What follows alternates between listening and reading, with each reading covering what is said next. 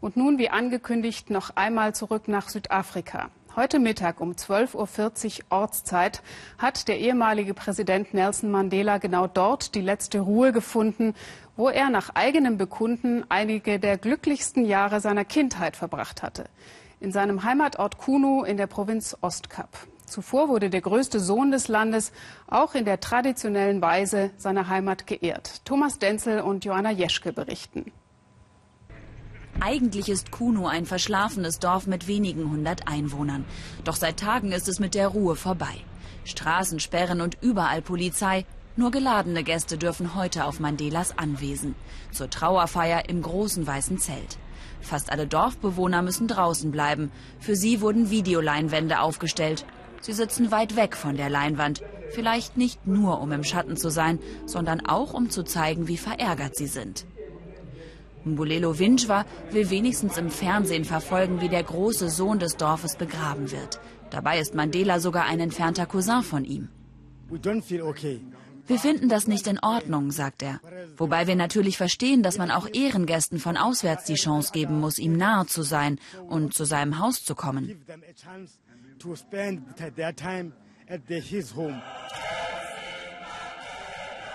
4500 geladene Gäste haben diese Chance. Sie sind nach Kunu gekommen, um Nelson Mandela auf seinem letzten Weg zu begleiten.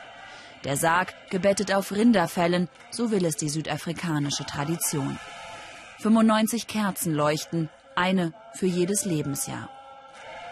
Am Sarg versammelt die große Mandela-Familie, seine Frau Grasa Machel, die vielen Kinder und Enkelkinder.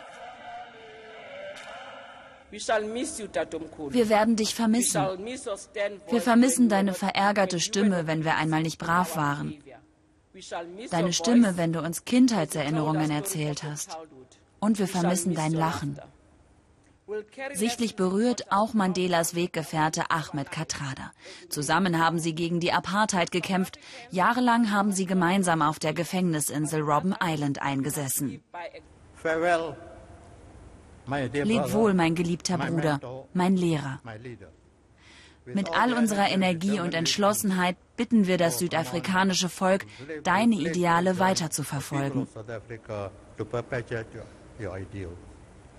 Als unser Kamerad Walter Sisulu starb, verlor ich einen Vater.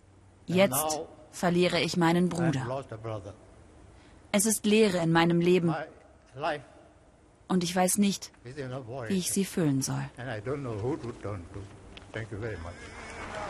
Die Trauergemeinde stimmt mit Südafrikas gegenwärtigem Präsidenten Zuma ein Lied an, das viele einst im Kampf gegen die Apartheid gesungen haben.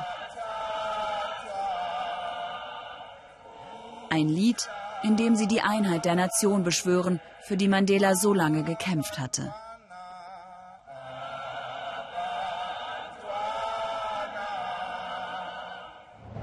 Es ist ein Staatsbegräbnis mit militärischen Ehren einerseits und alten Ritualen des Xhosa-Volkes, zu dem Mandela gehörte, andererseits.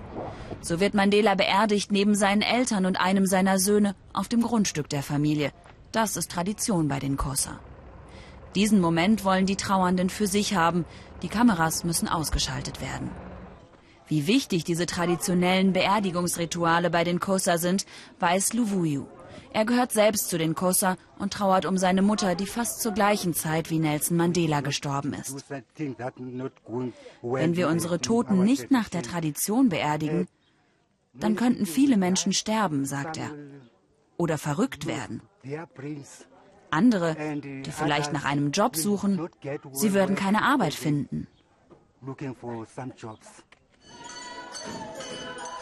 Bevor der Sarg bewegt werden darf, so erklärt uns Luvuyu, muss dem Geist der Toten gezeigt werden, wohin er gehen muss.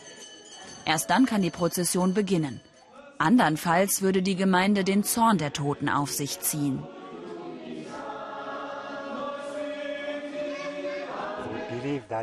Wir sind davon überzeugt, dass der Geist der Toten noch unter uns weilt. Wenn wir nicht mit ihm sprechen, dann könnte er zurück in unser Haus kommen. Und das wäre ein großes Problem. Zurück zu den Dorfbewohnern in Kunu. Die Videoleinwand fernab der Beerdigung Wie sollen sie da überhaupt begreifen, dass Mandela wirklich von ihnen gegangen sei, fragen sich viele hier. Ein kleiner Trost, morgen, wenn alles vorbei ist, dürfen einige Bewohner Kunus etwas Dorferde zum Grab Mandelas bringen. Ja, und das war's für heute von uns. Der Weltspiegel meldet sich am 5. Januar wieder.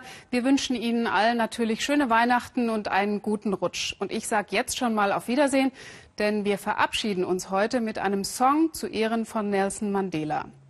Der Soweto Gospel Chor wollte gerade ein Lied für die Spendenaktion einer südafrikanischen Supermarktkette aufnehmen, als vor kurzem dann die Nachricht vom Tod Mandelas kam. Und dann haben die Sänger spontan eine andere Melodie angestimmt.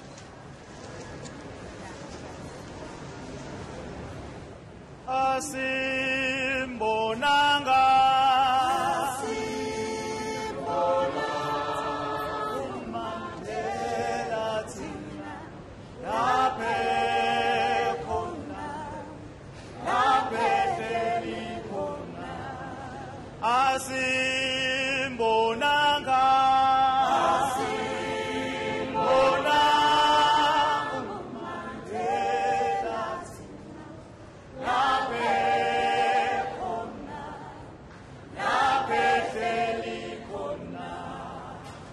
see.